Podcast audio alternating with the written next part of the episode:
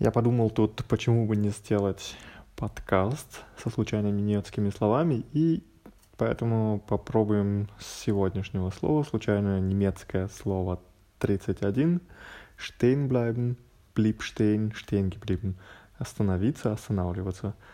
А, это слово взято из примера hunderte marschieren, bis du stehen bleibst. Сотни шагают до тех пор, пока не остановишься ты. На этом все.